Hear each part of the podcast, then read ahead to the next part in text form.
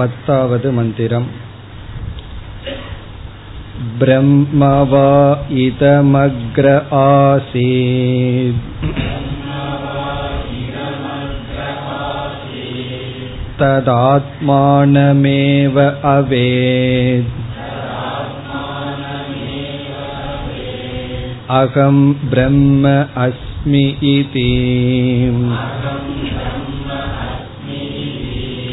तस्मात् तत्सर्वमभवत्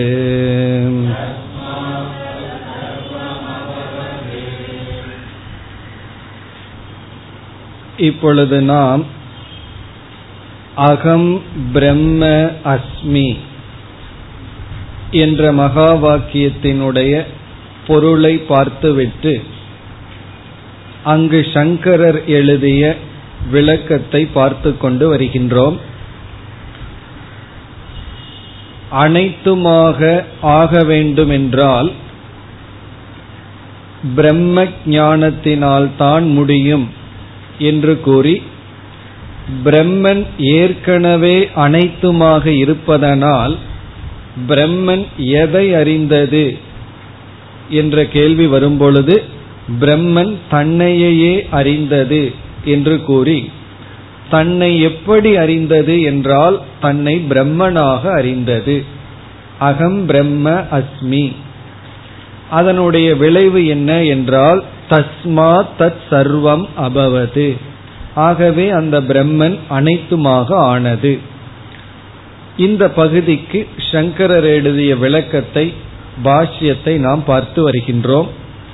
இதில் ஆறு கேள்வி பதில்கள் வருகின்றது என்று பார்த்தோம். அதில் முதல் கேள்வி பதிலை முடித்தோம். முதலில் வந்த சந்தேகம் என்னவென்றால் பிரம்மவா இதமக்ர ஆசீத் என்ற இடத்தில் ஜீவன் தான் இருந்தது என்று பூர்வபக்ஷி பொருள் கொண்டான் ஜீவன் உபாசனையினால் பிரம்மனாக மாறுகின்றான் என்பது அவனுடைய கருத்து. ஜீவன் தன்னை பிரம்மன் பிரம்மன் என்று உபாசனை செய்து தியானம் செய்து தியானத்தின் பலனாக பிரம்மனாக மாறுகின்றான். பிறகு நாம் அதற்கு பதிலை கூறுகின்றோம். நம்முடைய பதில் ஒரு நிமித்தமாக ஒன்றை நாம் மாற்றினால் அந்த நிமித்தம் இருக்கின்ற வரைதான் அந்த மாற்றம் இருக்கும். அந்த நிமித்தம் சென்றவுடன் மாற்றமும் சென்று விடும் அந்த மாற்றம் சொரூபமாக இல்லை என்றால் நிமித்தமாக இருந்தால் அது நிலையற்றது என்பது நம்முடைய முக்கியமான பதில். பிறகு எத் கிருதகம் தத் அனித்தியம். எது செய்யப்படுகிறதோ அது அனித்தியம். எது கர்மத்தினுடைய பலனோ அது நிலையற்றது என்று பார்த்து பிறகு இனி ஒரு தோஷத்தையும் சென்ற வகுப்பில் பார்த்தோம். சுருதஹான அஸ்ருத கல்பனா. இங்கு பிரம்ம என்ற சப்தத்திற்கு பூர்வபக்ஷி ஜீவன் என்று பொருளை கூறுகின்றான்.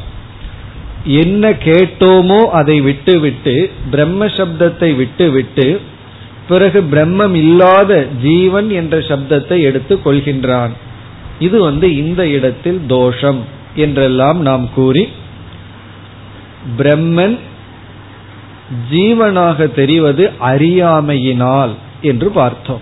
இப்ப பிரம்மனிடத்தில் அறியாமை இருப்பதனால் அறியாமையினால் தான் ஜீவ பிரம்ம பேதம். செயலினால் அல்ல.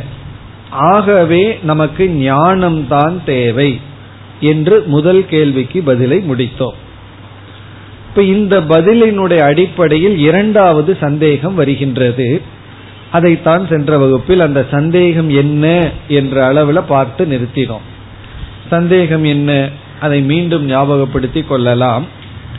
எப்பொழுதெல்லாம் ஞானம் அஜானம் என்று கூறுகின்றோமோ அந்த இடத்தில் ஞானத்துக்கும் அஜானத்துக்கும் இரண்டு தத்துவத்தை நாம் கூறியாக வேண்டும். ஒன்று விஷயம் இனி ஒன்று ஆசிரயம் என்று பார்த்தோம். இப்ப எனக்கு இப்ப ஞானம் இருக்கிறது அறிவு இருக்கிறது என்று சொன்னால் இந்த ரெண்டு விஷயம் சொல்லணும். ஒன்று எதை பற்றிய அறிவு? இரண்டாவது யாரிடம் இருக்கின்றது? அறிவு இருக்கிறதுங்கிற வார்த்தை எப்பொழுது பூர்த்தியாகும்னா எதை பற்றிய அறிவு? யாரிடத்தில் அறிவு. இந்த எதை பற்றிய என்றால் ஞான விஷயம் யாரிடத்தில் என்றால் ஞான ஆசிரியம். அதே போல அறியாமை தெரியவில்லை என்று நான் கூறினால் இங்கும் இரண்டு சொல்ல வேண்டும். எது தெரியவில்லை யாருக்கு தெரியவில்லை? பானையை பற்றி அஜானம் பிறகு அது யாரிடத்தில் என்னிடத்தில் என்று அறியாமையினுடைய விஷயம் சப்ஜெக்ட் ஆஃப் இக்னோரன்ஸ் எதை பற்றி அறியாமை? யாரிடத்தில் அறியாமை? இந்த இரண்டையும் கூறியாக வேண்டும். இப்பொழுது பிரம்மனிடத்தில் அறியாமையும் பிரம்மனை பற்றிய அறியாமையும் எப்படி சம்பவிக்கும்? அதுதான் பூர்வபக்ஷியினுடைய கேள்வி. பிரம்மன் எப்படி அறியாமைக்கு விஷயமாகும் அறியாமைக்கு ஆசிரியமாகும்? அது எப்படி? அதுதான் கேள்வி. முதல்ல வந்து நம்ம விஷயத்திற்கு வருகின்றோம். இப்ப பூர்வபக்ஷி கூறுகின்றான் பிரம்மன் நித்திய பிரகாச சொரூபம். என்றுமே பிரகாசித்துக் கொண்டிருக்கின்ற ஞான சொரூபம். சூரியனை போல.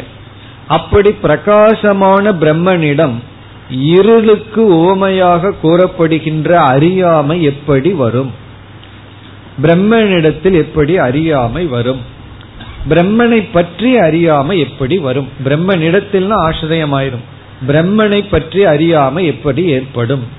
ஒரு பொருள் மறைக்கப்பட்டிருந்தால் அதை பற்றி தெரிந்து கொள்ளாமல் இருக்கலாம்.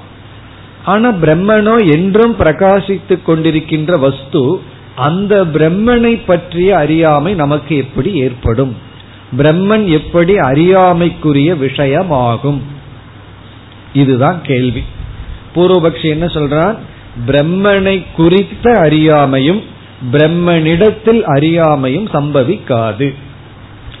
அதுல வந்து இப்பொழுது நாம முதல் கேள்விக்கான பதில பார்க்க போகின்றோம். முதல் எடுத்துக்கொண்ட கேள்வி பிரம்மன் எப்படி அறியாமைக்குரிய விஷயமாகும்? ஏன்னா அறியாமைக்குரிய விஷயமாகணும்னா அது தேசத்துல தூரமா இருக்கணும். இப்ப ரிஷிகேஷ் இருக்கு ரொம்ப தூரம் இருக்கு இப்ப அறியாமைக்குரிய விஷயம் ஆகுது ஒரு புழுவை பார்க்கிறோம். அது பட்டாம்பூச்சி ஆகிறதுக்கு கொஞ்சம் காலம் ஏற்படும். அப்ப காலத்தினால அறியாமைக்குரிய விஷயம் ஆகலாம். பிறகு வந்து வெளிச்சம் இல்லாம இருக்கலாம். ஏதோ ஒரு காரணத்தினால அறியாமைக்குரிய விஷயமாகலாம் பிரம்மந்தான் என்றும் எங்கும் வியாபித்திருக்கின்ற சொப்பிரகாச வஸ்து. அது எப்படி அறியாமைக்குரிய விஷயமாகும் இதுதான் கேள்வி. இனி இதற்கான பதிலை பொழுது பார்க்கலாம். நம்ம வந்து இதுக்கு பதில் வந்து ரொம்ப பெருசா இருக்கும்னு நினைப்போம். சங்கரர் வந்து மிக மிக சுலபமான பதில முதல்ல சொல்றார். பிறகு விளக்கம் கொடுக்கிறார். அவர் கொடுக்கின்ற பதில் என்னவென்றால் இந்த பதில நம்ம நல்லா என்ஜாய் பண்ணணும்னா ரசிக்க வேண்டும்னா கேள்வியை நல்லா புரிஞ்சுக்கணும். கேள்வி என்னன்னா பிரம்மனை பற்றிய அறியாமை எப்படி ஏற்படும்? பிரம்மனை பற்றி அறியாம இருக்குன்னு நீங்க எப்படி சொல்ல முடியும்? அதான் கேள்வி. பிரம்மன் எனக்கு தெரியலன்னு நீங்க எப்படி சொல்ல முடியும்? அதான் கேள்விய அதுக்கு சங்கரர் கொடுக்கிற பதில் வந்து உனக்கு தெரியல அப்படின்னு நினைச்சு உபனிஷத்து உனக்கு உபதேசம் செய்வதனால் அப்படின்னு பதில் சொல்றார். அதாவது பிரம்மணி வித்யா விதானாத் அப்படின்னு சொல்றார். பிரம்மணி வித்யா விதானாத் அப்படின்னு சொன்னா உபனிஷத் வந்து பிரம்மத்தை பற்றி உனக்கு விளக்கம் கொடுக்கறதுனால உனக்கு பிரம்மன் தெரியலன்னு அர்த்தம். அதுதான் அவர் கொடுக்கிற பதில். இப்போ ஒருவர் வந்து நம்ம கிட்ட எனக்கு புத்தி இருக்கான்னு கேட்கிறாருன்னு வச்சுக்கோமே. நம்ம என்ன சொல்றோம்? இல்லைன்னு சொல்றோம். அது எப்படி உங்களுக்கு தெரியுதுன்னா நீ கேட்கறதுனாலயே உனக்கு இருந்தா இப்படி நீ கேட்க மாட்டேன் உனக்கு இல்லாததுனாலதான் எனக்கு புத்தி இருக்கான்னு வந்து என்கிட்ட நீ கேட்கிற. அப்படி பிரம்மனை பற்றிய அறியாமை எனக்கு இருக்குங்கிறதுக்கு என்ன ப்ரூஃப் அப்படின்னு நம்ம கேட்டோம்னா சாஸ்திரம் உனக்கு உபதேசம் பண்றதுதான் ப்ரூஃப் அப்படின்னு சொல்ற. காரணம் என்ன? உனக்கு அறிவு இருந்ததுன்னா சாஸ்திரம் அதை புகட்டிட்டு இருக்கார். சாஸ்திரம் வந்து நீ மனிதன் அப்படிங்கிற அறிவை உனக்கு புகட்டார். காரணம் என்ன? அது ஏற்கனவே நீ அப்படித்தான் நினைச்சிட்டு இருக்க ஆகவே நீ மனிதன் சொல்லி உபனிஷத்து வந்து நமக்கு ஞானோபதேசம் செய்வதில்லை. காரணம் நான் மனிதன்கிற அறிவு நமக்கு இருக்கு. பிறகு நான் பிரம்மன் அப்படின்னு உபனிஷத்து எனக்கு வந்து உபதேசம் பண்றதிலிருந்து எனக்கு பிரம்மத்தை பத்தி தெரியலேன்னு அர்த்தம். பிரம்மத்துக்கெல்லாம் லட்சணத்தை சொல்லி பிரம்மத்தை விளக்குவதிலிருந்து சங்கரர் சொல்றார் நமக்கு பிரம்மத்தை பற்றிய தெரியாத காரணத்தினாலதான் உபனிஷத்து வந்து தெரிவிக்கின்றது. அப்படி இது ரொம்ப எளிமையான பதில். இந்த பதிலை நம்ம ஏற்றுக்கொள்ளணும்னா உபனிஷத்தை பிரமாணம்னு ஏற்றுக்கொண்டாக வேண்டும். இல்ல அப்படின்னா இந்த பதிலை ஏற்றுக்கொள்ள மாட்டோம். இப்போ உபனிஷத்தை பிரமாணம்னு மனதில் வச்சுட்டு சங்கரர் இந்த பதில் சொல்றார் சின்ஸ் உபனிஷத்து உனக்கு டீச் பண்றதுனால உனக்கு தெரியலன்னு அர்த்தம். உனக்கு தெரிஞ்சிருந்தா உபனிஷத் இதை சொல்லியிருக்கார். ஏன்னா உனக்கு தெரிஞ்ச விஷயத்தையெல்லாம் உபனிஷத் சொல்றதில்லை. தெரியாத விஷயத்த தான் சொல்லுது. பிரம்மத்தை பத்தி உனக்கு உபதேசம் பண்றதுனால பிரம்மத்தை பற்றி அறியாம இருக்கின்றது. அதான் இங்கு கொடுக்கின்ற எளிமையான பதில். பிறகு வந்து சற்று தெளிவான பதிலையும் சங்கரர் இங்கு சொல்றார். உடனே அதற்கு அடுத்தது தெளிவுபடுத்துறார். எப்படி என்றால் இங்க பூர்வபக்ஷியினுடைய சந்தேகம் என்னன்னா எப்பொழுதுமே விளங்கி கொண்டிருக்கின்ற பொருள் எப்படி அறியாமைக்குரிய பொருளாகும் விஷயமாகும். எப்பொழுதுமே விளங்கி கொண்டிருக்கின்ற பொருள் அறியாமைக்குரிய விஷயம் எப்படி ஆகும்? அதுக்கு சங்கரர் ரொம்ப எளிமையான உதாரணத்துல சொல்றார். எப்பொழுதுமே ஒரு பொருள் விளங்கி கொண்டிருந்த போதிலும் அந்த பொருள் நிமித்தமாக ஒரு அத்தியாசம் ஏற்பட்டிருந்தால் அத்தியாசத்துக்கு அந்த பொருள் ஆதாரமாக இருந்தால் அது அறியாமைக்குரிய விஷயம் ஆகிவிடுகிறது அதை உபதேசம் செய்ய வேண்டி இருக்கின்றது. அது விளங்கி கொண்டிருந்த போதிலும். அதற்கு என்ன உதாரணம்னா என்ன உதாரணம் சொல்லுவோம்? பாம்பு கயிறு தான். இப்போ கயிற்ற பார்த்துட்டு இருக்கோம். கயிறு வந்து மிக தெளிவாக விளங்கி கொண்டு இருக்கின்றது விளங்கி கொண்டிருக்கின்ற கயிறு கயிறாக விளங்கவில்லை. பாம்பாக விளங்கி கொண்டிருக்கின்றது. இப்பொழுது நமக்கு கயிற்ற பற்றிய ஞானத்தை கொடுக்கும் பொழுது தெரியாததை விளக்கிறாரா? விளங்கி கொண்டிருப்பதை விளக்குகிறாரா? அப்படின்னு சொன்னா என்ன சொல்லுவோம்? ஒன்றுமே தெரியாத புதிதான ஒன்ன நம்ம விளக்குறாருன்னு சொல்ல மாட்டோம். ஏன்னா நம்ம கயிற்றத்தான் பார்த்துட்டு இருக்கோம் கயிறு தான் அங்கு விளங்கி கொண்டிருக்கின்றது. அப்படி கயிறுதான் விளங்கி கொண்டிருந்தால் விளங்கி கொண்டிருக்கின்ற கயிற்று பற்றிய உபதேசத்தை ஏன் செய்யணும்னா அந்த கயிற்றில் அத்தியாசம் நடந்ததனால். அத்தியாசம்னா பாம்பை ஏற்றி வைத்த காரணத்தினால். அப்ப நம்ம என்ன சொல்றோம்? எந்த ஒரு பொருள் சுயமாக பிரகாசித்துக் கொண்டிருந்த போதிலும் அந்த இடத்தில் அத்தியாசம் ஏற்பட்டு விட்டால் அந்த இடத்தில் என்ன ஏற்படுகிறது என்றால் உபதேசம் தேவைப்படுகிறது மறைக்கப்படுகின்றது. இப்ப இந்த இடத்துல மறைத்தல்ங்கிறத கொஞ்சம் கவனமா புரிஞ்சுக்கணும். என்ன மறைக்கப்பட்டிருக்குன்னா அங்க இருக்கிற வஸ்து மறைக்கப்படவில்லை. வஸ்துவினுடைய உண்மையான சொரூபம் மறைக்கப்பட்டுள்ளது. இப்ப மறைக்கப்பட்டுள்ளதுன்னு சொல்ல முடியாது. வேற வழி இல்லாம அந்த வார்த்தையை சொல்றோம். அது மறைக்கப்படவும் இல்லை. அதே சமயத்தில் மறைக்கப்பட்டும் இருக்கின்றது. இந்த கயிறு பாம்பு இருக்கே அத பல இடத்துல நம்ம திரிச்சுட்டே இருப்போம். அவ்வளவு தூரம் இந்த கயிறு பாம்பு நம்ம கடைசி வரைக்கும் யூஸ் ஆயிட்டே இருக்கும். இப்ப இந்த இடத்துல நம்முடைய பதில் என்ன? எந்த ஒரு பொருள் பிரகாச சுரூபமாக இருந்தால் அதை அறியாமைக்கு விஷயமாகாது என்று கூறினால் அது பிரகாச சுரூபமாக விளங்கிக் கொண்டிருந்த போதிலும் அந்த பொருள் நிமித்தமாக ஒரு அத்தியாசத்தை நாம் செய்துவிட்டால் அந்த இடத்தில் நமக்கு உபதேசம் தேவைப்படுகின்றது. அது மறைக்கப்படுகிறது. அப்படி இங்கு சத்தியம் ஞானம் அனந்தமாக இருக்கின்ற பிரம்மன் என்றுமே அகம் அகங்கிற சொல்லுல விளங்கிக் கொண்டிருந்த போதிலும். இப்ப நான் நான் சொல்லும் பொழுது இப்ப இது இது பாம்புன்னு சொல்றோம். இது பாம்புன்னு சொல்றோம். அப்ப இங்க இதுங்கிற இடத்துல விளங்குவது கயிறு தான் அதே போல நான் சொல்லும் பொழுது விளங்குவது பரமாத்மா தான் பிரம்மன் தான் ஆனால் அங்க எப்படி பாம்பை ஏற்றி வச்சோமோ இங்கு மூன்று ஷரீரத்தை ஏற்றி வைத்துள்ளோம். அங்க கயிறுங்கிறது இங்க பிரம்மன் அந்த இடத்துல பாம்புங்கிறது இங்க நம்முடைய ஸ்தூல சூக்ம காரண சரீரம். இந்த மூன்று சரீரத்தை ஏற்றி வச்சிட்டோம்.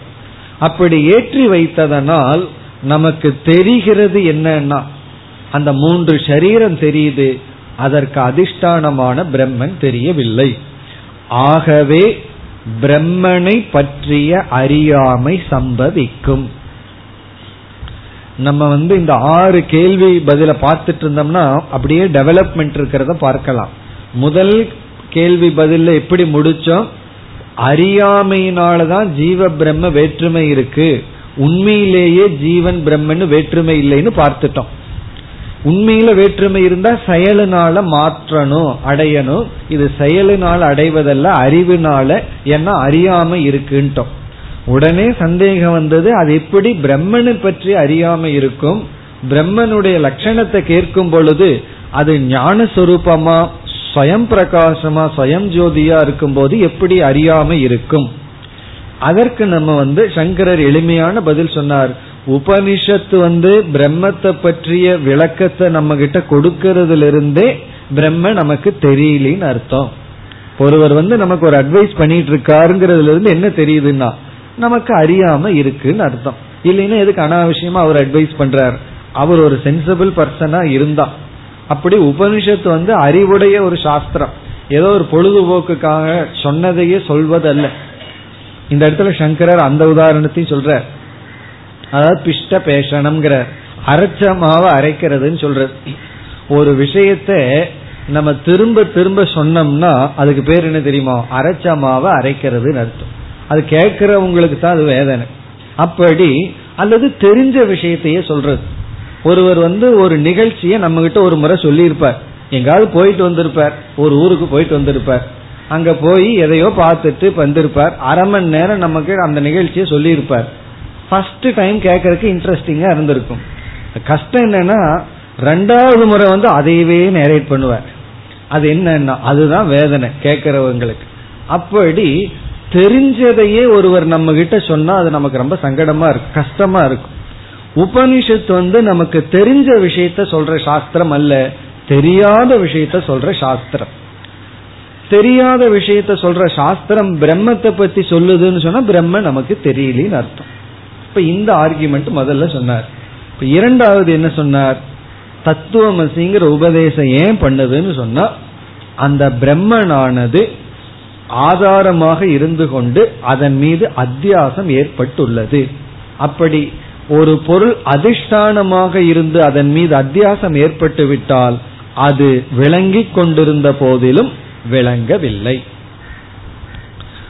இது ஒரு முதல் கேள்விக்கான பதில். இரண்டு படியில பதில் பார்த்துட்டோம். இனி இரண்டாவது பிரம்மனிடத்தில் எப்படி அறியாமை தங்கும்?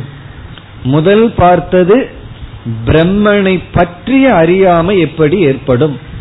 பிரம்மன் அஜான விஷயம் எப்படி இருக்கும்? இப்பொழுது பிரம்மணி அஜானம் எப்படி இருக்கும்? ஆசிரிய விஷயத்திற்கு இப்பொழுது வந்துள்ளோம். பிரம்ம பிரம்மன் அஜானத்தினுடைய ஆசிரியமாக எப்படி இருக்கும்?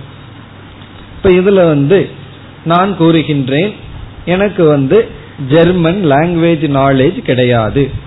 ஜெர்மன் மொழியை பற்றிய அறிவு இல்லை அப்படின்னு சொல்றேன். இப்ப நான் என்ன சொல்றேன்? என்னுடைய ஒரு அறியாமையை பற்றி பேசுகின்றேன்.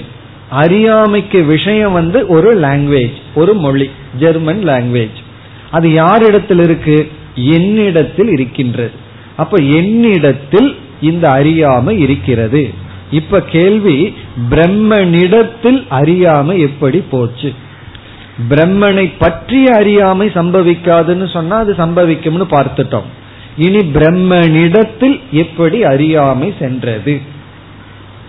அதற்கு நம்முடைய பதில் எப்பொழுதுமே ஞானம் அஜானம் இந்த இரண்டுமே ஒரு சேதன வஸ்துவை தான் சார்ந்திருக்கும். சேதனம்னா அறிவுடைய ஒன்றைத்தான் சார்ந்திருக்க வேண்டும். இப்ப எப்பொழுதெல்லாம் ஞானத்துக்கும் அஜானத்துக்கும் ஒரு ஆசிரியம் சொல்றோமோ அந்த ஆசிரியம் ஒரு ஜட வஸ்துவாக இருக்க முடியாது. சேதன வஸ்துவாகத்தான் இருந்தாக வேண்டும்.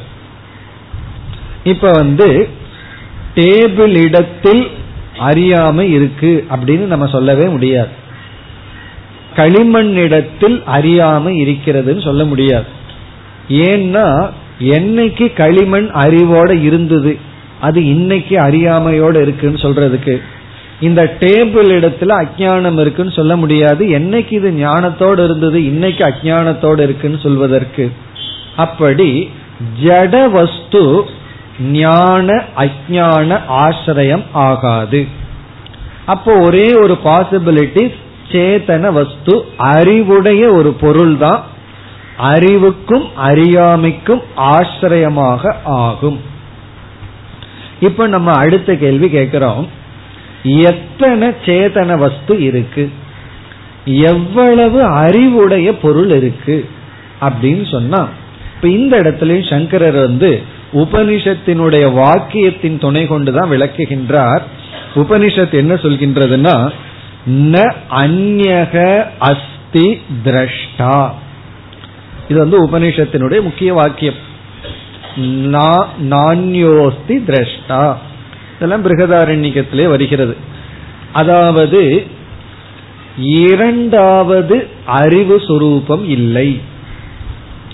இரண்டாவது செகண்ட் நாலேஜ் கிடையாது. அறிவு ஒரே ஒரு அறிவு தான் இருக்கு.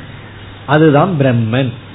இப்ப ரெண்டு அறிவு சொரூபமானது ரெண்டு சைத்தன்யம் கிடையாது. இருக்கிறது ஒரே ஒரு சைத்தன்யம் தான் அது பிரம்மன். இனி ஒன்னு சிதாபாசம் அது பொய்யானது. உண்மையா இருக்கிறது ஒரே ஒரு சைத்தன்யம் தான் ஆகவே இப்ப என்ன சொல்லி ஆகணும்? அறியாமையினுடைய ஆசிரியம் ஆதாரம் அறிவுடைய சேதன வஸ்துவா தான் இருக்கணும். சேதன வஸ்து ஒன்னே ஒண்ணுதான் இருக்கு அது பிரம்மன். ஆகவே பிரம்மனுக்கு அப்பாற்பட்டு அதிஷ்டானம்னு சொல்வதற்கு ஒன்றும் இல்லை. பிரம்மனுக்கு அப்பாற்பட்ட அதிஷ்டானம் இல்லாத காரணத்தினால் பிரம்மனுக்கு வேறாக ஒரு ஆதாரம் இல்லாத காரணத்தினால் ஆசிரியத்தை பிரம்மனிடத்தில் தான் கூறியாக வேண்டும். இப்ப ஆசிரியம் வந்து பிரம்மத்துக்கு தான் போடணும். காரணம் என்னவென்றால் பிரம்மத்திற்கு வேறாக ஒரு அறிவு சொரூபம் இல்லை. இது ஒரு விதத்தில் விளக்குகின்ற விளக்கம். இதுதான் பொதுவா நம்ம கூறுவது. ஆனால் சில வேதாந்த ஆசிரியர்கள் வந்து ஜீவன் ஆசிரியம் என்றும் கூறுவார்கள். அந்த இடத்துல வந்து சிதாபாசத்தை எடுத்துக் கொள்வார்கள். இப்ப நம்ம இடத்துல ரெண்டு சேதனம் இருக்கு. ஒன்னு உண்மையான சேதனம் பிரம்மன் இனி ஒன்னு சிதாபாசம். அப்படி சிதாபாசம் அறியாமைக்கு ஆசிரியம்னு ஒரு விதமான விளக்கம் இருக்கு. ஆனா முக்கியம் வந்து பொதுவாக நம்ம பிரம்மத்தை தான் ஆசிரியம் என்று சொல்வோம். இந்த இடத்துல சங்கரர் வந்து பிரம்மன் தான் ஆசிரியம்னு சொல்றார். காரணம் பிரம்மத்துக்கு வேறாக ஒரு பொருளுக்கு அதிஷ்டானமாக எதுவும் கிடையாது. எல்லாத்துக்கும் பிரம்மன் தான் ஆசிரியம். அதனால நம்ம வந்து இதற்கு என்ன பதில் சொல்றோம்? ஸ்ருதி பலாத். இங்கேயும் ஸ்ருதியினுடைய பலத்தினாலதான் இந்த பதில சொல்றோம். ஸ்ருதி பலம்ங்கிறது அடிக்கடி பயன்படுத்துற வார்த்தை. சாஸ்திரம் சொல்லி இருக்கு அதுதான் பலம். வேற ப்ரூஃப் கேட்காதீர்கள். இதுக்கெல்லாம் ஸ்ரத்த நமக்கு வேண்டும். காரணம் என்ன? சாஸ்திரத்தை நான் நம்பல அப்படின்னா ஒன்றும் பண்ண முடியாது நம்ம. இப்ப ஸ்ருதி பலம் அப்படின்னா ஸ்ருதி எப்பொழுது பலம்? ஸ்ருதி மீது ஸ்ரத்த இருக்கும் பொழுது அந்த ஸ்ருதி நமக்கு பலம் ஆகின்றது இப்ப ஸ்ருதியினுடைய அடிப்படையில் சாஸ்திரம் என்ன சொல்லியிருக்கு? பிரம்மத்துக்கு வேறாக வேறு இரண்டாவது அதிஷ்டானம் ஆதாரம் இல்லை. ஆகவே அது ஞானமோ அஜானமோ ஜடமான உலகமோ அனைத்துக்கும் ஆதாரம் பிரம்மன். ஆகவே பிரம்மன் தான் ஆசிரியம். இதோடு இரண்டாவது விசாரம் கேள்வி பதில் முடிவடைகின்றது. அதாவது இப்ப இரண்டாவது கேள்வியில பதில் சொல்லும்போது நம்ம எப்படி முடிச்சோம்? பிரம்மந்தான் ஸ்வயம் பிரகாசமா இருக்கு பிரம்மந்தான் எல்லாமாகவும் இருக்கு. பிரம்மத்தை தவிர வேறு ஒன்றுமே இல்லை என்ற பதிலுடன் முடிச்சோம். இனி மூன்றாவது கேள்வி வருகிறது. இந்த பதிலினுடைய அடிப்படையில் அடுத்த கேள்வி அப்படியே உருவாகின்றது இப்ப இரண்டாவது கேள்வியில் கடைசியை எப்படி முடிச்சோம்? பிரம்மத்தை தவிர வேற ஒன்றுமே கிடையாது. பிரம்மன் தான் எல்லாத்துக்கும் ஆதாரம். அதன் மீது ஏற்றி வைக்கப்பட்டதான் இந்த உலகம் அனைத்தும். அப்ப பிரம்மனே அனைத்தும்னு சொல்லும் பொழுது ஒரு பூர்வபக்ஷி வர்றான் இப்பொழுது மூன்றாவது சந்தேகம். மூன்றாவது சந்தேகம் என்னன்னா பிரம்மனே எல்லாமாக இருக்கும் பொழுது எதற்கு சாஸ்திரத்தை நாம் படிக்க வேண்டும்? சாஸ்திராரம்பக கிமர்த்தம். சாஸ்திரத்தை எதுக்கு நம்ம படிக்கணும்? இருக்கிறது பிரம்ம. பிரம்மனை தவிர ஒண்ணுமே இல்லை அப்படின்னு சொன்னா எதற்காக சாஸ்திரத்தை நம்ம படிக்க வேண்டும்? சாஸ்திரம் வந்து பிரயோஜனம் இல்லை. சாஸ்திரத்தை ஆரம்பிக்கிறது வந்து தேவையே இல்லையே. ஏன்னா எல்லாமே பிரம்மன். இப்ப எல்லாமே பிரம்மன் இருக்கும் பொழுது சாஸ்திராரம்பம் எதற்கு? சாஸ்திரம் வந்து படிக்கிறதுனால ஒரு பிரயோஜனமும் இல்லை. அதாவது சாஸ்திராரம்பம் எதற்கு? சாஸ்திரத்தை எதுக்கு நம்ம படிக்கணும்? ஏன்னா எல்லாமே பிரம்மன் தானே இப்படி ஒரு கேள்வி. இப்படி ஒரு கேள்வி கேட்கிறவனிடம் நம்ம திருப்பி அவங்கிட்ட ஒரு கேள்வி கேட்கிறோம். இப்ப வந்து சாஸ்திரத்தை எதுக்கு படிக்கணும்? சாஸ்திர பிரயோஜனம் இல்லையே அப்படின்னு அவன் சொல்றான். ஏன்னா எல்லாமே பிரம்மனா இருக்கும்போது எதுக்கு சாஸ்திரம் அப்படின்னு கேள்வி வரும்பொழுது நம்ம அவனிடம் திருப்பி கேட்கிறோம் சாஸ்திரம் வந்து பயனற்றதுன்னு சொல்றேன். நம்ம கேட்கிறோம் பிரம்மத்தை புரிஞ்சதற்கு முன்னாடி பயனற்றதா? பிரம்மத்தை புரிஞ்சிட்டதற்கு பிறகு சாஸ்திரம் பயனற்றதா? அப்படின்னு அவங்கிட்ட நம்ம திருப்பி கேட்கிறோம். சாஸ்திரத்தை ஆரம்பிக்கவே வேண்டாம். சாஸ்திர படிப்பெல்லாம் வேண்டான்னு அவன் சொல்றான். நம்ம கேட்கிற பிரம்மத்தை புரிஞ்சிட்டதற்கு பிறகா புரிஞ்சிட்டதற்கு முன்பா. பிறகு நம்மளே பதில் சொல்றோம். நீ பிரம்மத்தை புரிந்து கொண்டால் சாஸ்திராரம்பம் வேண்டான்னு சொல்றோம். சாஸ்திரம் பயனற்றதுங்கிறத நான் ஏற்றுக்கொள்கின்றேன். சாஸ்திரத்தை நம்ம வந்து என்ன பண்ணிடுறோம்? நம்ம அழகா எடுத்து வச்சிடறோம். நமக்கு வேண்டான்னு விட்டுறோம். தூக்கி எறிகிறன்னு சொல்லக்கூடாது. பசங்கள்லாம் என்ன பண்ணுவாங்க தெரியுமா? ஒரு செவன்த் ஸ்டாண்டர்ட் பையன் இருக்கான். படிச்சு பாஸ் பண்ணிட்டான் எயித்து ஸ்டாண்டர்ட் வந்துட்டான்னு என்ன பண்ணுவான் தெரியுமோ? சந்தோஷத்துல செவன்த் ஸ்டாண்டர்ட் புஸ்தகத்தை எல்லாம் கிழிச்சிட்டு இருப்பான். அவ்வளவு ஒரு சந்தோஷம். ஏன்னா இனிமேல் இதை படிக்க வேண்டாமே. கொஞ்சம் புத்திசாலி பையனா இருந்தா என்ன பண்ணுவான் தெரியுமோ? சிக்ஸ்த் ஸ்டாண்டர்ட்ல இருந்து செவன்த்துக்கு வந்திருப்பானே அவனுக்கு கொடுத்துருவான். காரணம் என்ன? எனக்கு வேண்டாம்னா நான் ஏன் கிழிச்செறியணும்? அடுத்தவங்களுக்கு பயன்படுத்தும்னு கொடுத்துட்டு அவன் எயித்து ஸ்டாண்டர்டுக்கு போயிடுவான் அந்த புஸ்தகத்துக்கு போவான்.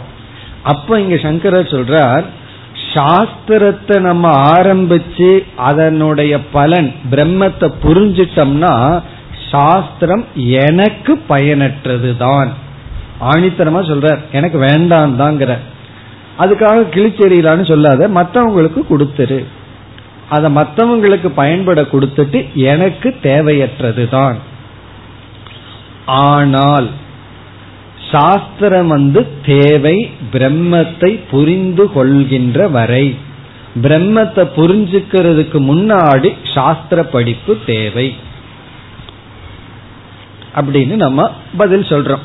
இப்ப சாஸ்திரம் வேண்டான்னு சொல்றவங்கிட்ட என்ன கேட்கிறோம் பிரம்மத்தை புரிஞ்சுக்கிறதுக்கு முன்னாடி வேண்டாமா? புரிஞ்சிட்டதுக்கு அப்புறம் வேண்டாமா? புரிஞ்சிட்டதுக்கு அப்புறம் வேண்டாம்.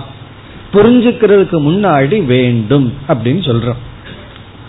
பிறகு அவன் மீண்டும் ஒரு கேள்வி கேட்கிறான் எல்லாமே பிரம்மனா இருக்கும் பொழுது நானே பிரம்மனா இருக்கேன் எல்லாமே பிரம்ம பிரம்மத்தை தவிர ஒண்ணுமே இல்லை அப்படின்னா புரிஞ்சுக்கிறது தான் எதுக்கு? எனிக நான் பிரம்மன் தான் நான் புரிஞ்சுட்டாலும் புரியாட்டி நான் பிரம்மன் தான் அப்ப நான் எதுக்கு புரிஞ்சுக்கணும்? அப்படின்னு ஒரு கேள்வி. இப்ப வந்து ஒருவன் இருக்கான். செல்வந்தனா பிறந்திருக்கான். ரொம்ப ஒரு மாளிகையில ராஜாவா பிறந்திருக்கான். அவன் வந்து ராஜாவா இருக்கும்போது ராஜாவோட பையனா இருக்கும்போது அவன் தன்னை ராஜான்னு புரிஞ்சுட்டா என்ன புரியாட்டி என்ன? அவனுக்கு கிடைக்கிற ட்ரீட்மெண்ட் கிடைச்சிருமல்ல. அவன் ராஜான்னு அவன் ஏன் தன்னை நினைச்சுக்கணும்? ஏற்கனவே அவன் சொரூபமா ராஜா பையனா இருக்கும் பொழுது மாளிகையில அவனுக்கு ராஜோபசாரம் நடக்கத்தான் நடக்கும். அவன் தன்னை ராஜான்னு ஏன் புரிஞ்சுக்கணும்? அது புரிஞ்சுட்டா என்ன புரியாட்டி என்ன கிடைக்க வேண்டியது கிடைச்சிருமல்ல அப்படி அவன் சொல்றான் நான் ஏற்கனவே பிரம்மன்னு சொன்னா நானே பிரம்மனா இருக்கும்போது பிரம்மனா இருந்தா என்ன பலனோ அது எனக்கு கிடைக்கிறது கிடைக்கத்தான் போகுது. அதை கஷ்டப்பட்டு ஏன் புரிஞ்சுக்கணும்? புரிஞ்சுக்கவும் வேண்டாம் அப்படின்னு ஒரு புத்திசாலி கூறுகின்றான். இதெல்லாம் திடீர் திடீர்னு நமக்கே இந்த ஞானம் எல்லாம் வந்துடும் இந்த சந்தேகம் எல்லாம் வந்துடும் திடீர்னு இவ்வளவு கஷ்டப்பட்டு எதுக்கு புரிஞ்சுக்கணும்? நான் தான் பிரம்மன். இனிக பிரம்மனா இருக்கும் போது நான் எதுக்கு கஷ்டப்பட்டு புரிஞ்சுக்கணும்? புரியிற நேரத்துல புரியட்டும். புரியாட்டியும் பரவாயில்ல. நான் பிரம்மனா இருக்கிறேனே அதுவே போதும் அப்படின்னு நமக்கு தோன்றும். ஒரிஜினலாவே பிரம்மனா இருக்கும்போது எனக்கு ஒரு கஷ்டம் இல்லையே. நான் எது கஷ்டப்பட்டு கிளாஸ் அட்டன் பண்ணி புரிஞ்சுக்கணும்? நான் தான் பிரம்மனாச்சே அப்படின்னு ஒரு சந்தேகம். அதுக்கு இங்க சங்கரர் பதில் சொல்ற சங்கரர் என்ன பதில் சொல்றாருன்னா நீ சொல்றதெல்லாம் நல்லா இருக்கு. கேட்கறது ரொம்ப நல்லா தான் இருக்கு. ஆனா இந்த இடத்துலதான் அனுபவம்ங்கிற நிலைக்கு சங்கரர் வர்றார். நீ அனுபவத்தை பார். பிரம்மத்தை புரிஞ்சிட்டதுக்கு அப்புறம் உன் மனசு எப்படி இருக்குன்னு பார். அந்த பிரம்மத்தை புரிஞ்சுக்காத போது நீ எப்படி வாழ்ந்துட்டு இருக்கன்னு பார். உன்னுடைய லைஃபினுடைய ஸ்டாண்டர்ட நீ பார். அதுல உனக்கு ஏதாவது மாற்றம் இருக்கா இல்லையான்னு பார். பிரம்மத்தை புரிஞ்சிட்டா உனக்குள்ள அடைகின்ற மோக்ஷங்கிற சுகத்தை பார். பிரம்மத்தை புரியாத பொழுது உனக்குள்ள அனுபவிக்கின்ற அனுபவத்தை சம்சாரம்ங்கிற அனுபவத்தை பார். இந்த யுக்தி அவன் சொன்னது பூர்வபக்ஷி யுக்தி படி சொன்னான் நீ என்னதான் புத்தி பூர்வமா ஆர்குமெண்ட் பண்ணாலும் அனுபவத்தை பார் அப்படின்னு சொல்ற நீ புரிஞ்சிட்டா உனக்குள்ள ஒரு சந்தோஷம் வருது மன நிறைவு வருது. புரியல அப்படின்னா நீ ஒரு சம்சாரியா இருக்க. ஆகவே நீ இந்த லாஜிக் பேசுறத விட்டுட்டு தர்க்கம் பேசுறத விட்டுட்டு புரிஞ்சிட்டா பிரயோஜனம் புரியலினா பிரயோஜனம் இல்லைங்கிறது அனுபவ ரூபமா இருக்கு. அதன் அடிப்படையில தான் நீ செயல்பட வேண்டும். அப்ப கடைசியா சங்கரர் இதுக்கு வர்றாருன்னா கம் டு பிராக்டிக்கல்னு வர்றார். நம்ம எல்லாம் சொல்லுவோம் வேதாந்த பிராக்டிக்கல் அல்ல. சாஸ்திரம் வந்து பிராக்டிக்கலா இருக்கிறத பேசுறது இல்லைன்னு. சாஸ்திரம் தான் மோஸ்ட் பிராக்டிக்கல் விஷயத்த பேசுது. மீதி எல்லாம் தான் பிராக்டிக்கல் இல்லாத விஷயத்த பத்தி பேசிட்டு இருக்கு. ஒருவர் வந்து கழுதைய பத்தி பிஹேவியரை ரிசர்ச் பண்ணிட்டு இருந்தாருன்னா அதுக்கும் அவருடைய பிராக்டிக்கல் வாழ்க்கைக்கு சம்பந்தம் இல்ல சம்பந்தம் இருக்கும் கூடாது. அதனுடைய பிஹேவியரை தனியா படிச்சுட்டு தனியா விட்டுறணும். இவர் லைஃப் வரும்போது இவர் இவரா தான் பிஹேவ் பண்ணணும். ஆனா வேதாந்தம் வந்து என்னுடைய வாழ்க்கையை பற்றி பேசுகிறது. அதாவது ஒவ்வொரு செகண்ட் ஒவ்வொரு ரிலேஷன்ஷிப்லையும் ஒவ்வொரு பேச்சிலையும் ஒவ்வொரு அனுபவத்திலையும் நான் எப்படி நடந்து கொள்ள வேண்டும்? நான் எப்படி அனுபவத்தை எடுத்துக்கணும்? நான் எப்படிப்பட்ட அனுபவத்தை உலகத்துக்கு கொடுக்கணுங்கிற ஒவ்வொரு ஸ்டெப் அது வேதாந்தத்தோட கலந்து வர வேண்டித்தது. அதைத்தான் இங்க சங்கரர் வந்து கோடிட்டு காட்டுறார். நீ பிராக்டிக்கலா பார். புரிஞ்சவனுடைய மனநிலையும் புரியாதவனுடைய மனநிலையும் பார். புரிஞ்சவன் எப்படி இருக்கா புரிஞ்சிட்டதுனால அவனுடைய மனதுக்கு வர்ற நிறைவை பார். புரியாததுனால வர்ற சம்சாரத்தை பார். ஆகவே நீ புரிஞ்சுதான் ஆகணும். புரிஞ்சாகணும்னு சொன்னா சாஸ்திரத்தை பயன்படுத்தி தான் ஆகணும். ஆகவே சாஸ்திர ஆரம்பம். தேவையில்லைன்னு நீ சொல்ற. சாஸ்திர ஆரம்பம் தேவை. நீ பிரம்மனாகவே இருந்த போதிலும் எல்லாமே பிரம்மனா இருந்த போதிலும் சாஸ்திரத்தை நீ பயன்படுத்த வேண்டும். எதுவரை? புரிந்து கொள்கின்ற வரை. அதுக்கப்புறம் சாஸ்திரத்தை விட்டுவிட வேண்டும். பிறகு புரிஞ்சு கொள்ற வரைக்கும் சாஸ்திரத்தை பயன்படுத்தணும்.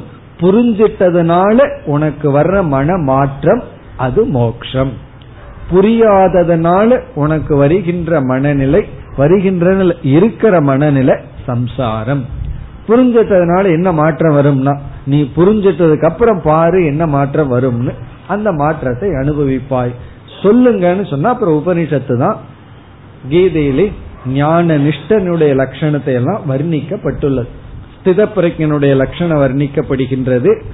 அதாவது சுக துக்கத்தில எல்லாம் சமமா இருப்பான் மான அபமானம் எல்லாம் அவனை ஒண்ணு பாதிக்காது. அப்படி அவனுடைய மன நிறைவானது வர்ணிக்கப்படுகின்றது. அப்ப கடைசி என்ன சொல்றார்? உன்னுடைய பிராக்டிக்கல் லைஃப் தான் உனக்கு கைட்லைன் அதுதான் உனக்கு கைடு என்னன்னா நீ பிரம்மனாவே இருக்க எல்லாமே பிரம்மனா இருக்கு. இருந்த போதிலும் அந்த பிரம்மத்தை பத்தி புரிஞ்சிட்டீனா இந்த உலகம் பிரம்மன் புரியலினா இந்த உலக சம்சார ஹேது சம்சாரத்திற்கான காரணம்.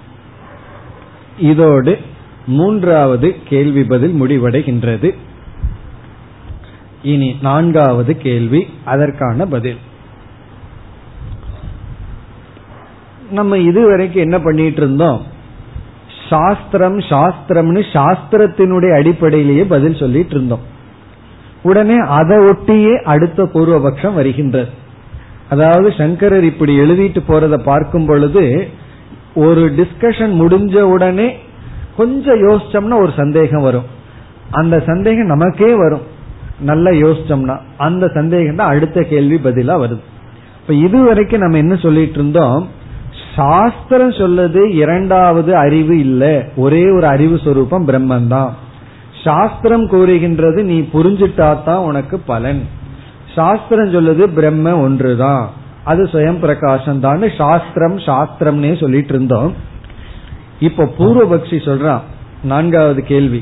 அந்த பூர்வபக்ஷி சொல்றான் நான் அந்த சாஸ்திரத்தை வச்சுட்டே சொல்றேன் சாஸ்திரம் ஜீவன் பிரம்மன் என்று இரண்டு தத்துவத்தை தனித்தனியாக பல இடத்தில் பேசி உள்ளது. அப்படி இருக்கும் பொழுது ரெண்டு ஒண்ணுன்னு ஏதோ ஒரு இடத்துல ஒரு இடத்துல பேசியிருக்கு.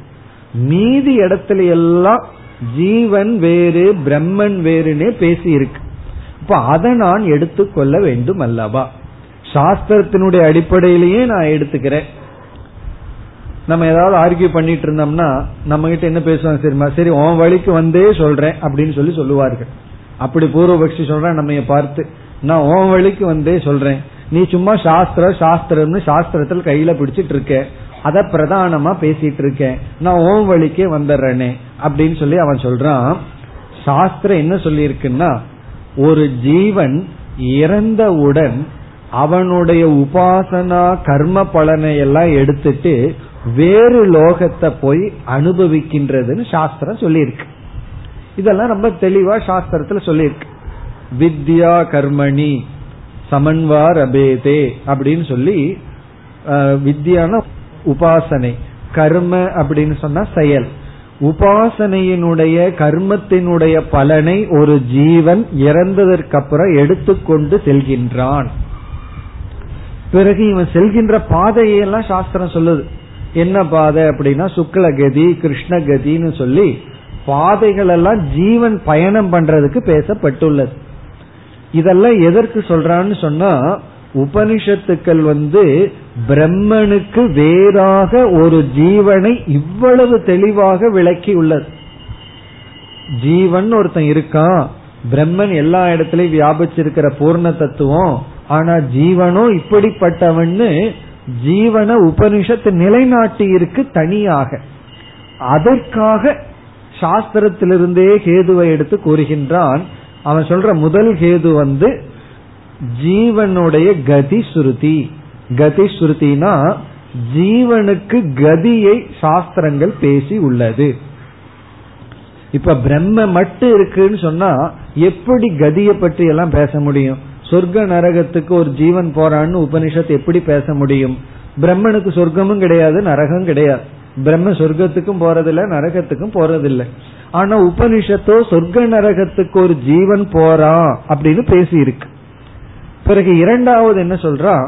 சக அன்வேஷ்டவியக அப்படின்னு சொல்லி இந்த ஜீவன் அந்த ஈஸ்வரனை அடைய வேண்டும்னு சொல்லி ஈஸ்வரனை லட்சியமாகவும் ஜீவன் வந்து அந்த லட்சியத்தை அடைகின்ற சாதகனாகவும் தெளிவாக கூறப்பட்டுள்ளது. முதல்ல வந்து ஜீவனுக்கு கதி சுருதி இரண்டாவது வந்து புருஷார்த்த சுருதி ஜீவன் வந்து புருஷார்த்தத்தை அடைய வேண்டியவன் லட்சியம் பிரம்மன்னு சொல்லப்பட்டிருக்கு. பிறகு இங்கு சங்கரர் வந்து பல சுருத்திகளை சொல்ற தனுர் கல்பனா அதுக்கப்புறம் வந்து ரத கல்பனா இதெல்லாம் எங்க வந்திருக்கு? ரத கல்பனை வந்து கட்டோபனிஷத்துல தனுர் கல்பனைன்னு வந்து ஒரு அம்பை எரியறத போல முண்டக்கோபனிஷத்துல எல்லாம் சொல்லி பல சாதனைகளை உபனிஷத்து விதித்துள்ளது. சாதனா விதானாத்னு சங்கரர் சொல்ற சாதனை யாருக்கு? பிரம்மனுக்கா ஜீவனுக்கா? பிரம்மனுக்கு சாதனை கிடையாது ஜீவனுக்கு தான் அப்போ இறந்ததற்கு அப்புறம் இந்த மார்க்கத்துல போறான்னு ஜீவனுக்கு ஜீவன் தான் எல்லா கர்மத்தையும் பண்றான் அவனுக்கு சாதனைகள் தேவை அந்த ஜீவன் ஈஸ்வரனை அடைய வேண்டும்னு சொல்லி பிறகு ஜீவனுக்கு எத்தனையோ சாதனைகள் எல்லாம் சொல்லப்பட்டுள்ளது.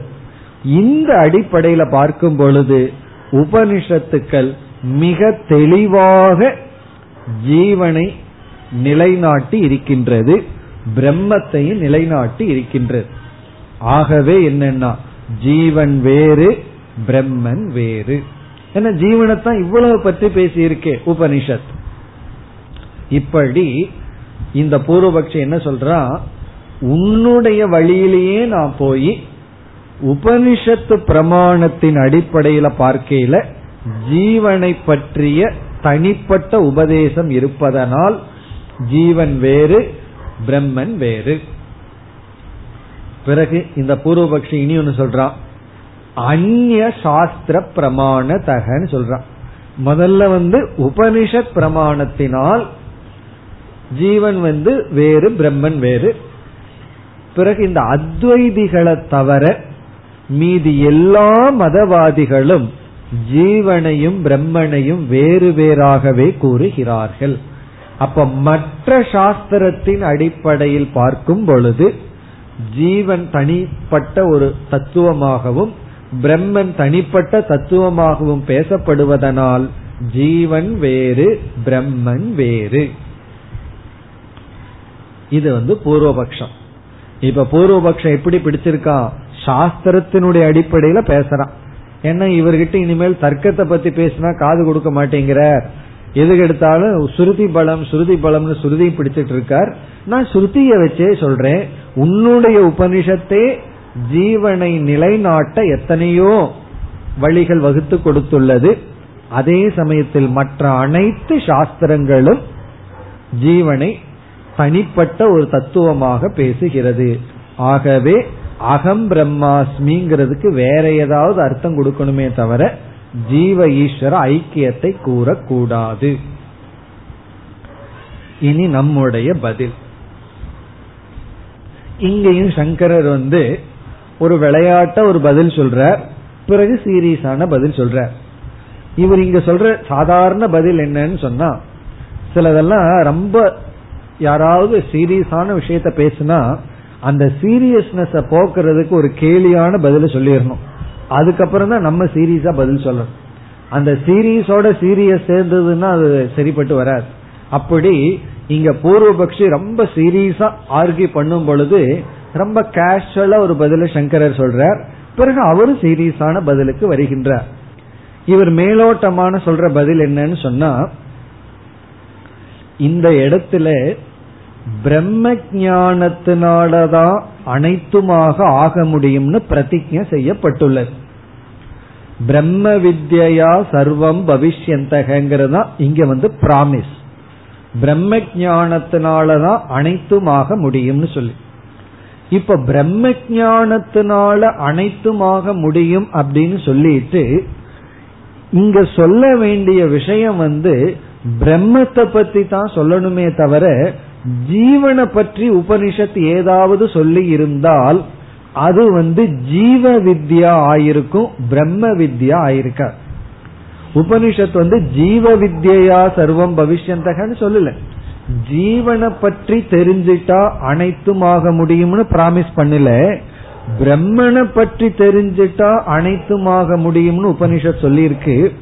அப்படி என்றால் இனிமேல் வருவது பிரம்மத்தை பற்றிய வித்யாவா தான் இருக்க முடியுமே தவிர ஜீவனை பற்றிய வித்யாவா இருக்க வாய்ப்பில்லை. அப்படி பார்க்கையில அகம் பிரம்ம அப்படிங்கிறது அது பிரம்மத்தை தான் குறிக்கணுமே தவிர ஜீவனை குறிக்க கூடாது. அப்படி ஜீவனை குறித்திருந்தால் ஜீவனை பற்றிய அறிவினால் இப்படிப்பட்ட பலம் என்ற நிலை ஏற்படும். ஆனா இங்க பிராமிஸ் பண்ணியிருக்கிறது ஜீவ வித்யா அல்ல பிரம்ம வித்யா ஆகவே என்னன்னா உபனிஷத்து பிரம்மத்தை தான் தாத்பரியமாக பேசுகிறது. ஜீவனை பற்றி பேசுவது உபனிஷத்தினுடைய உபதேசம் அல்ல. இங்க பேசுறது பிரம்ம வித்யா தான் ஜீவ வித்யா அல்ல. இனி நேரான பதில். இது வந்து சும்மா மிக மேலோட்டமான கேஷுவல் ஆன்சர் இனி வந்து சங்கரர் என்ன பதில் சொல்றார்? நீ வந்து உபனிஷத்தை எல்லாம் நல்லா படிச்சிருக்கேன்னு எனக்கு ரொம்ப சந்தோஷம் அப்படின்னு சொல்றார். காரணம் என்ன? இவ்வளவு தூரம் உபனிஷத்துக்குள்ள கோட் பண்ணி சொல்றதுல இருந்து என்ன தெரியுது? நல்லா உபனிஷத்தை எல்லாம் நீ படிச்சிருக்க. ஆனால் உபனிஷத்துல எங்கெங்கெல்லாம் ஜீவனை பற்றிய விசாரம் பேசுதோ ஜீவன் இப்படி போறா சம்சாரியா இருக்கான் ஜீவனுடைய சம்சார வர்ணனம் ஜீவனுக்கு சாதனைகளை உபனிஷத் வகுத்து கொடுத்தல். இப்படிப்பட்ட இடமெல்லாம் வருதோ அதெல்லாம் அனுவாதம் என்று சங்கரர் பதில் சொல்கின்றார். இந்த ஒரே சொல்லல உங்களுக்கு இப்ப புரிஞ்சிருக்கணும். நம்மளாம் படிச்சிருக்கோம். பிரமாணவாதம் அணுவாதம் எல்லாம் படிச்சிருக்கோம். அது அணுவாதம் பிரம்மத்தை பற்றிய விஷயம்தான் பிரமாண வாக்கியம். அது அணுவாத வாக்கியம். மறந்து போச்சே அணுவாத வாக்கியம்னு சொன்னான்னு சொல்லக்கூடாது. இருந்தாலும் ஞாபகப்படுத்திக்கோ அணுவாதம்னா என்னன்னா நமக்கு தெரிஞ்சதையே சொல்றது அணுவாதம் தெரியாத சொல்றது பிரமாண வாக்கியம். தெரிஞ்சதை ஏன் சொல்லணும்னா தெரிஞ்சதை சொல்லி தெரியாததை புகட்ட. தெரிஞ்சதை சொல்லி தெரியாததை புகட்ட. அதுக்கு நம்ம பல முட உதாரணம் பார்த்திருக்கோம். அந்த பாம்பு கயிறு அப்படின்னு குரு சொல்லும் பொழுது குருவும் ஒரு வார்த்தையை பயன்படுத்தி இருக்கார் பாம்புங்கிற வார்த்தையை பயன்படுத்தி இருக்கார் ஆனா குருவினுடைய திருஷ்டியில பாம்பு இருக்கான்னா அவர் பாம்பை பார்த்துட்டா இருக்கார். அவர் கயிறு தானே பார்த்துட்டு இருக்கார் அப்ப அவர் வந்து ஏன் அந்த பாம்புன்னு சொல்றார்? அந்த பாம்புன்னு குரு சொல்றது உபதேசம் அல்ல. ஏற்கனவே சிஷ்யன் பாம்பு பாம்புன்னு பயந்துட்டு இருக்கான் குரு வந்து பாம்புன்னு சொன்ன உடனே இவனும் எக்ஸ்ட்ரா பயந்துக்கிறதுக்கு அல்ல நீ எதை பாம்புன்னு பார்த்துட்டு இருந்தையோ அது அனுவாதம் அனுவாதம் பண்ணும்போது சிஷியனுடைய மனதில் போய் உட்கார்ந்துடுறார். கயிறுன்னு சொல்லும் போது பாம்பை நீக்கிறார் இவர் வெறும் கயிறு அங்க இருக்குன்னு சொன்னா என்ன சொல்லுவான் தெரியுமோ சிஷியன்? நான் பாம்பை பார்த்துட்டு இருக்கேன் நீங்க வேற ஏதோ கயிறை பாக்குறீங்க சரி அந்த கயிறு எடுத்துட்டு வாங்க பாம்பை ஓட்டலான்னு சொல்லுவான். இப்ப அவனுடைய இடத்துக்கே குரு போகணும்னு சொன்னா அவனை அனுவாதம் பண்ணி போகணும். அவன் வழியா போய் போகணும். குழந்தைகளை டேக்கிள் பண்ணணும்னா அவங்க வழியா போய் தான் போகணும். இல்ல அப்படின்னா அது பிடிவாதம் பிடிச்சிடும் அதே போல சிஷ்யனுடைய வழியில போய்தான் நம்ம வந்து என்ன பண்ணணும்?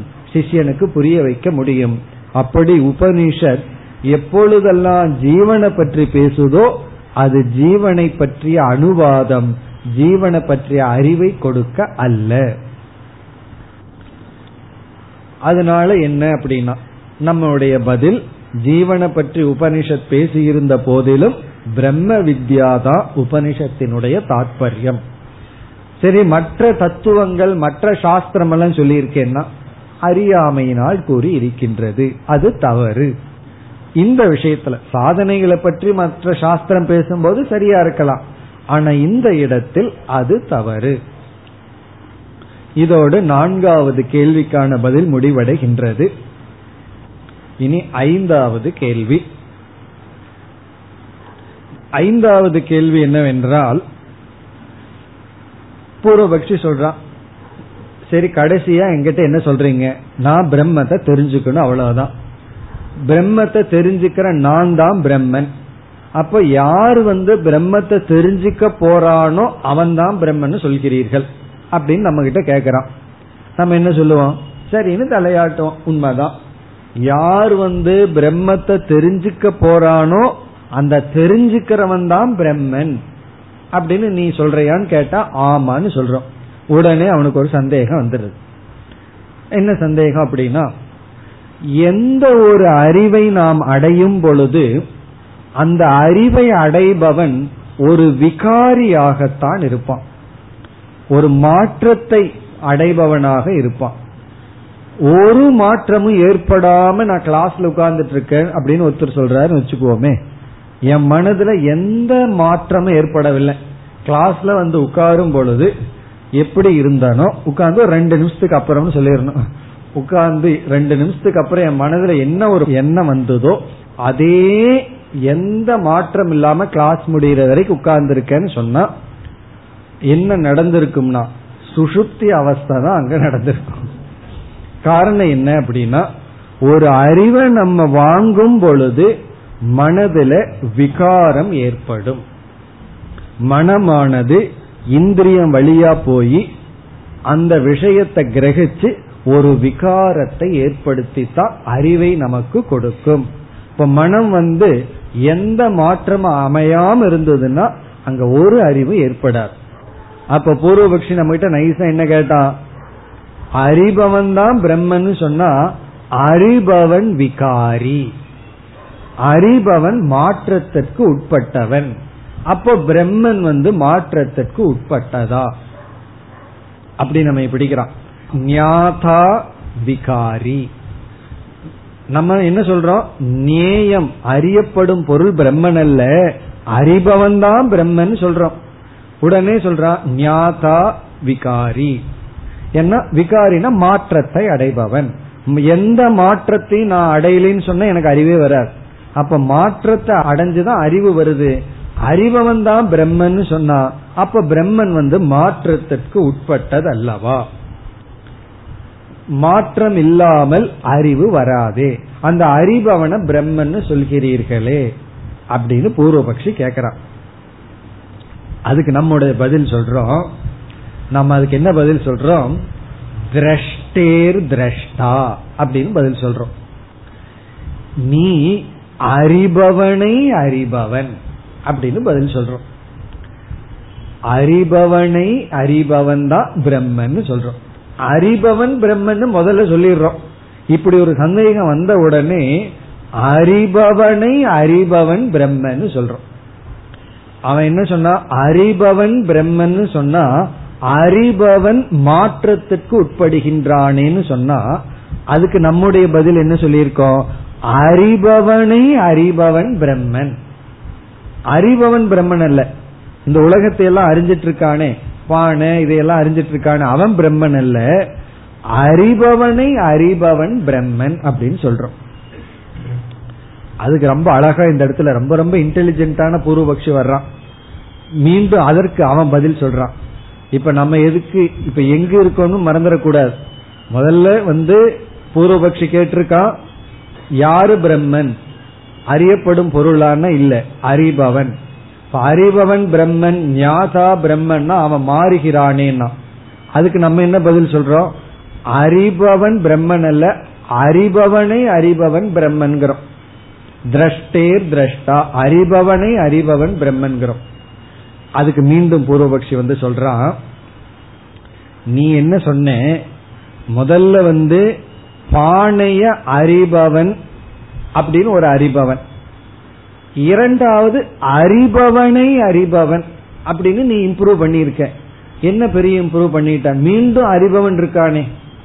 முதல்ல வந்து பானையை அறிபவன் கட திரஷ்டா அப்படின்னு முதல்ல இருந்தது.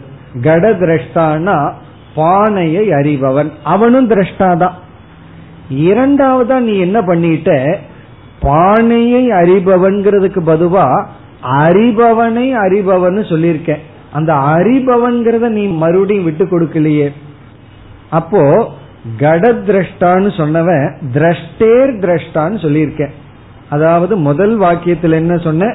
பானையை அறிபவன் அதை நீ ரீப்ளேஸ் பண்ணி அறிபவனை அறிபவன் சொல்லியிருக்க அந்த அறிபவன் உன்ன இருக்கானே அவன் மீண்டும் விகாரத்திற்கு உட்பட்டவன் தானே.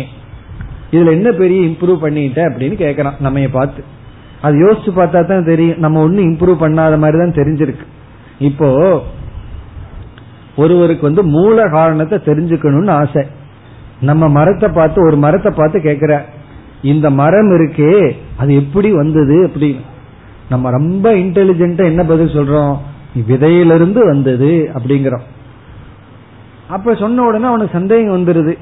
விதையிலிருந்து வந்ததா? விதை எங்கிருந்து வந்ததுன்னு.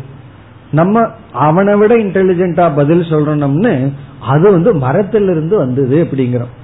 அவன் சொல்றான் அதே கேள்வி நான் மீண்டும் கேட்கறேன் நீ எந்த அளவுக்கு எனக்கு இம்ப்ரூவ் பண்ணிருக்கேன்னா இம்ப்ரூவ் நீ பண்ணல. நான் அந்த மரம் எப்படி வந்ததுன்னு கேக்குறேன். அப்படி முதல்ல வந்து அறிபவன் பிரம்மன் நீ சொன்ன பானையை அறிபவன் பிரம்மன் சொன்னா அவன் மாற்றத்துக்கு உட்பட்டுகிறான்னு சொன்ன உடனே அறிபவனை அறிபவன் சொல்ற. இப்ப அறிபவனா இருந்தா என்ன பானையா இருந்தான்னா மீண்டும் அவன் அறிபவன் தானே. நீ எந்த விதத்துல வந்து இம்ப்ரூவ் பண்ணியிருக்க அப்படின்னு நம்ம கிட்ட கேட்கின்றான். அதற்கு நம்ம பதில் சொல்கின்றோம். இப்பதான் நம்ம கடைசி பதிலுக்கு வர்றோம். இந்த திரஷ்டா ரெண்டு விதமான திரஷ்டா இருக்கின்றார்கள். ஒரு விதமா அறிபவன் மாற்றத்தை உட்படுத்தி அறிகின்றான். இரண்டாவது விதமான அறிபவன் நிர்விகார திரஷ்டா. எந்த மாற்றமும் அடையாமல் அறிபவனாக இருக்கின்றான். ஒன்று சாட்சி இனி ஒன்று பிரமாதா. பானை முதலியவை அறிபவன பிரமாதான்னு சொல்றோம் திரஷ்டா. அவன் வந்து அந்த கரணத்தின் துணை கொண்டு அறிகின்றான். இனி ஒரு ஆள் இருக்கானே. அவன் வந்து மாற்றத்தை அடையாமல் அறிபவன். அது எப்படி அப்படின்னு சொன்னா இப்ப நம்ம வந்து இது ரொம்ப முக்கியமான இடம். புரிஞ்சுக்க வேண்டிய இடம் ரொம்ப சூக்மமான இடம் இந்த இடம். அதாவது நம்முடைய மனம் விருத்தியின் துணை கொண்டு விகாரத்தை அடைந்து வெளி விஷயத்தை அறிகின்றது. நம்முடைய மனம் எண்ணங்களின் துணை கொண்டு அந்த இடத்துல சிதாபாசத்தினுடைய துணை வேண்டும் அதெல்லாம் அக்செப்டட் அதெல்லாம் இருக்கு. வெளி விஷயத்தை பற்றிய அறிவு அடையுது. இந்த மனதை விளக்குகின்ற சாட்சி இருக்கே அது எந்த கரணத்தின் துணை கொண்டு மனசை விளக்குது? மனசை தவிர வேற கரணம் கிடையாது. நம்ம கிட்ட இருக்கிற இன்ஸ்ட்ருமெண்ட் மைண்ட் ஒண்ணுதான். அந்த மைண்ட் வெளி விஷயத்தை விளக்குறதுக்கு இன்ஸ்ட்ருமெண்ட் இந்த மைண்ட் விளங்குதா இல்லையா? என்ற கேள்வி வரும்பொழுது மனமும் விளங்குகின்றது. அந்த மனதை சாட்சி விளக்க வேறு இன்ஸ்ட்ருமெண்ட் நம்ம அனுபவத்துல பார்க்கல. அதே சமயத்துல மனதினுடைய விளக்கத்தையும் பார்க்கிறோம். பானையும் தெரியுது எனக்கு பானை தெரியுதுங்கிறதும் தெரியுது. அந்த அறிவுக்கு எந்த கருவியையும் நாம் பார்க்கவில்லை. ஆனால் அந்த ஒரு விளங்கு விளங்குகின்றது. அதை எது விளக்குகிறதோ அது விகாரத்தை அடையாத திரஷ்டா. அதுதான் பிரம்மன். அதுதான் சாட்சி என்று நம்முடைய பதில். மேலும் அடுத்த வகுப்பில் தொடர்வோம். ஓம் போர் நமத போர்